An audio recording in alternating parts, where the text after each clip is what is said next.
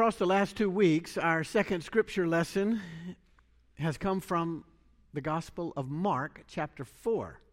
Last week, we had a short and poignant story about the mustard seed and about trusting God and what that might look like as we seek to live our lives.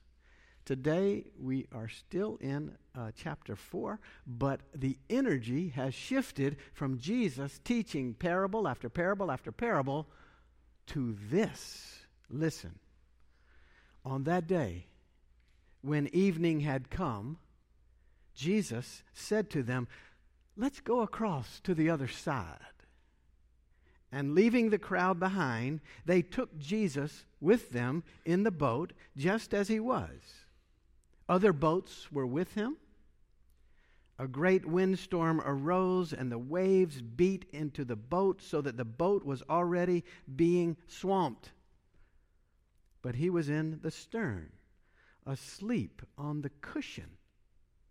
And they woke him up and said to him, "Teacher, do you not care that we are perishing?"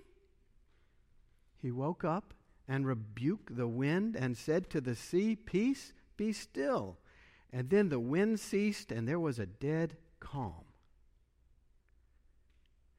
And he said to them, "Why are you afraid? Have you still no faith?" And they were filled with great awe, and they said to one another, "Who then is this, that even the wind and the sea obey him?" This is the word of the Lord. So there are two stories in the Gospel of Mark where Jesus shows his total mastery of the sea. There's this one of Jesus stilling the storm, and then a few chapters later in Mark 6, there's Jesus walking on the water. That the story is set on the sea is significant in many ways. The sea here, the sea is the Sea of Galilee. Jesus lived and taught. Jesus helped and healed in a certain region, mostly on the north edge of the Sea of Galilee. So this is where the crowd is, and he said, "Let's go across to the other side," the north side of the Sea of Galilee. The sea here is more technically a lake. It's a big freshwater lake. It is 12 miles long. It is 7 miles wide, so that's big, but it's not huge. It's not like Lake Michigan or Lake Malawi, these lakes that you can see from any satellite. It's the Sea of Galilee. The key point here is what the sea represents. Think back to the opening lines of the Bible. The very first words in the Bible, in Genesis 1, when the earth was still void and formless, Genesis 1 says, "Darkness covered the face of the deep," meaning the sea. Then God's Spirit swept over the waters, it says, and the first act of creation follows.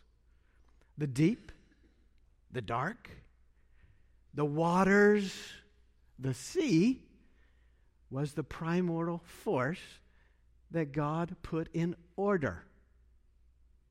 Out of order, out of chaos, God brings order. This is what God does. Chaos, order. Genesis chapter 1. Then in various places in the Old Testament, the sea, the waters, can become powerful and threatening again, needing God's order and action. You probably remember God keeps acting and putting them in order.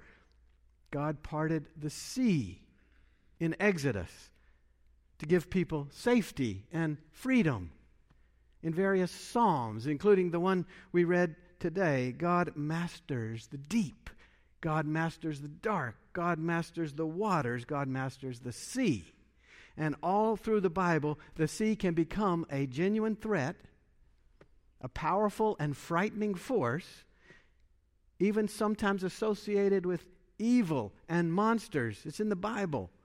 But what remains consistent in the Scriptures, consistent, the seas are strong, the seas are frightening, the seas can threaten us, that can bring uncertainty, yet always, always, always. God reigns over the seas, which is the message for our lives, which is the message for our faith. God prevails over threats, darkness, dangers, the seas, the storms. This story in Mark's gospel is especially vivid and especially memorable in reminding us of that message. The scene is full of fear. It's evening, which means it's dark. The disciples are on the sea, and the storm comes up. Most of us can envision this. Waves crash into the boat, swamping it, it says. It's already swamped, it says. Again, vivid imagery in this story. Fearing that they are in mortal danger, they cry out to Jesus. And if it couldn't get any worse, where is he? In the stern, asleep. Do you not care that we're perishing here? That's what they asked. That's what they screamed. So there's a storm on the sea, and as it can easily happen, there's a new storm in the boat. One storm is enough. Now with this second storm, the disciples are yelling at their master. You know what? When tensions arise and we get afraid, we go off on each other. Two storms now, on the sea and in the boat. Awakened by all this, Jesus deals with the real storm. Jesus rebukes the wind and silences the sea. And then he addresses the second storm, the disciples. Why are you afraid? Have you still no faith? See, fear and lack of faith, they often go right together. Also, faith and courage go together. That's what Jesus keeps teaching us. These are the main points of the story. So did it really happen? Can anyone really calm waters and still the storm? Who knows? But here's what we do know. The truth. Nothing is too much for God. God rules and reigns over all things, especially the things that threaten. This is what Jesus shows us. Over the storms, over the seas, anything that threatens our lives, Jesus shows us God reigns. That's the truth. That's the promise. And the question is always before us, how then are we going to live? How are we going to live with that truth? Interestingly and importantly, the language here of rebuking and silencing the sea is the exact same language and the same result found earlier in the gospel in chapter 1 when Jesus rebuked and silenced a demon. The main message here intends to show us something very important. God, not demons, remains in charge. This is a critical message. We all got demons. God, not demons, remains in charge. And then with the same scenario, same language, God, not storms, however they come about, because they're going to come about, God remains in charge. Jesus stills the storm.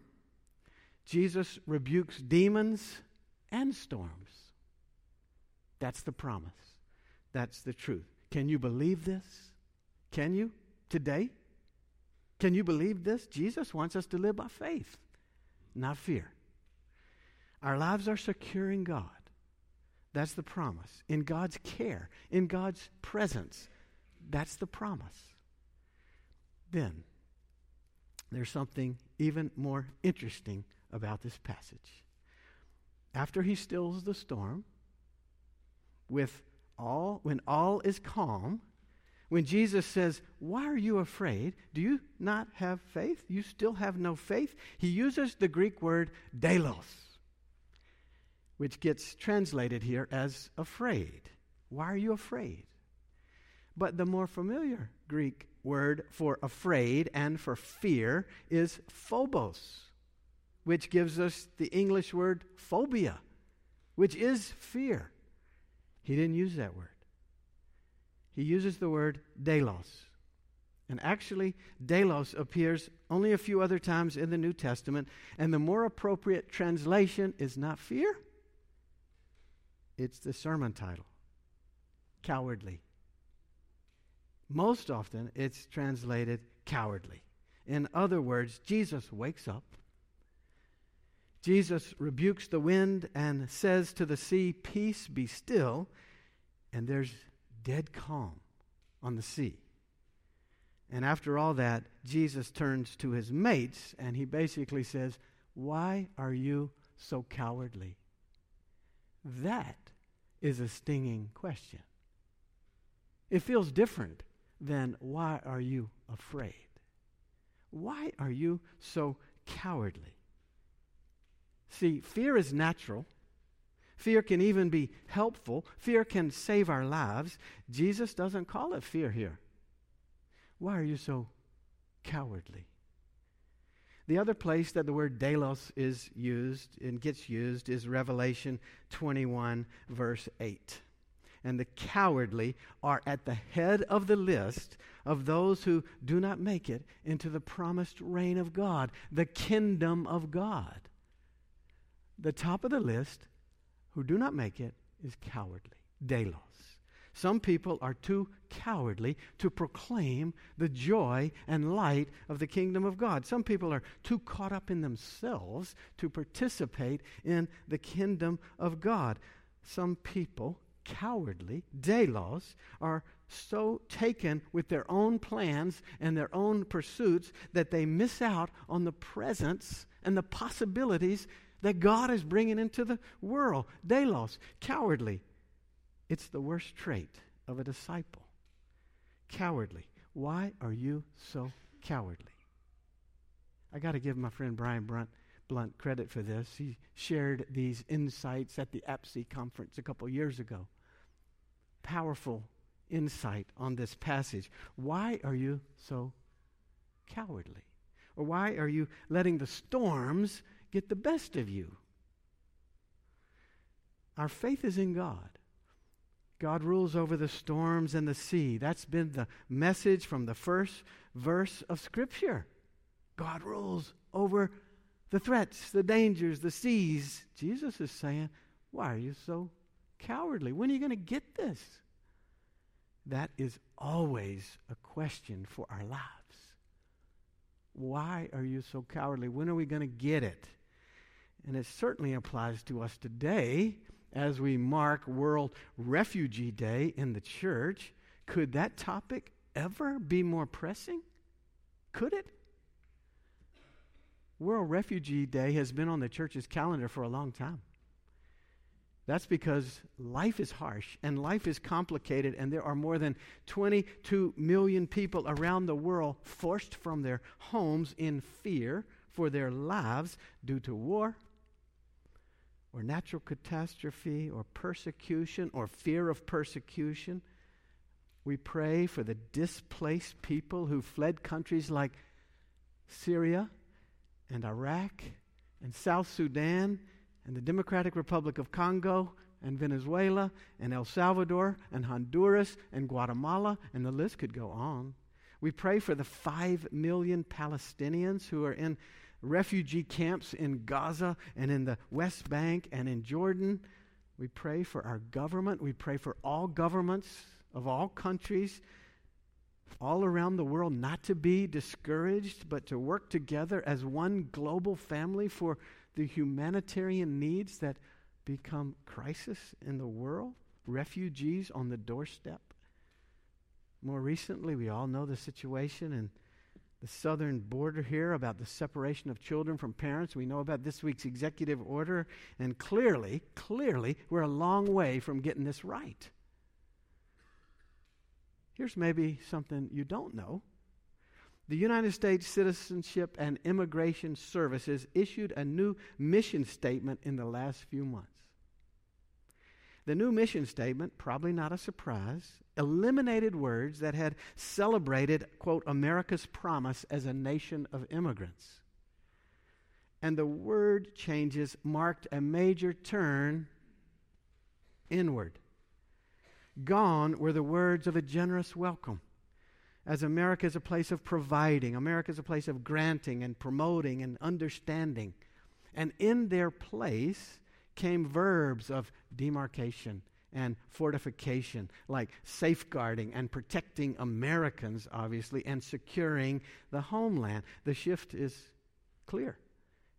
It's time to focus more on keeping immigrants out than on allowing them in. So the recent weeks, we've heard the anguish cries of separation. We've all had a sense of pain and shame about this in our hearts, perhaps. All of this flows from this change mission statement and cruel practices, and we can all decide who's to blame. But this all relates to our passage. It relates to our passage about Jesus in the boat and Jesus stilling the storm and Jesus asking those questions. Sometimes it's fear. And sometimes it's cowardly actions. Jesus wants us to live with conviction and courage and compassion and care, not cowardly actions. That's the constant message of the whole Bible. The whole Bible. We should certainly remember this piece of information. Only once in the Hebrew Bible, the Old Testament, is there a command to love your neighbor. One time. Leviticus 19:18. More than 35 times these same scriptures say, love the stranger. Why the emphasis on the stranger? Well, maybe it's because of our inclination toward deilos, cowardly. Maybe it's because we're easy to love the neighbor. You know what? The neighbor looks like us. The neighbor talks like us. The neighbor is familiar to us. The neighbor speaks like us. It's easy to love the neighbor. The scriptures teach us to love the stranger. Over and over again, we have to learn to love the stranger if we're ever going to get to a more wholesome and hopeful world, the kingdom of God. So that stinging question of Jesus is out there. And it's for all of us to answer with our very lives. Why are you so cowardly? Think about it. I've been reading a really interesting book lately. It's by psychologist and speaker Brené Brown. The title of the book is called Braving the Wilderness. And the subtitle of the book is The Quest for True Belonging. Brown suggests that in our season of polarized politics and increasing viciousness, what we all are most desperate for is a sense of belonging. A sense of belonging. So she has a chapter in this book that has this name. People are hard to hate. Close up. Move in. People are hard to hate, close up, period. Move in. In the chapter, she writes about dehumanization. Dehumanization is such an easy inclination for all of us. Once we dehumanize people, she says, we developed an enemy in image. Enemy image. Once we see people on the other side of a conflict, on the other side of a fence, on the other side of a wall, on the other side of an issue, we start to see them as inferior. And even dangerous. And this has happened all through our history, fueling human rights atrocities, fueling wars, causing genocides, and more. Dehumanization makes slavery and torture and human trafficking possible. Here's what Brené Brown says. We must never, ever tolerate dehumanization. When we engage in dehumanizing rhetoric or promote dehumanizing images, we diminish our own humanity in the process. When we reduce, she says, Muslim people to terrorists or Mexicans to illegals or police officers to pigs, it says nothing at all about the people we're attacking. It does, however, say volumes about who we are and the degree to which we are operating in our integrity. Our faith asks us to find the face of God in every person we meet. And when we desecrate their divinity, we desecrate our own, and we betray our faith. We can never let our fears lead us to cowardly actions.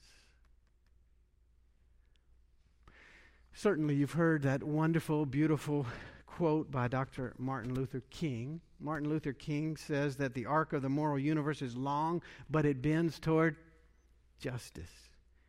The arc of the moral universe is long, but it bends toward justice. Here's what singer and songwriter Bruce Springsteen recently adds to that quote.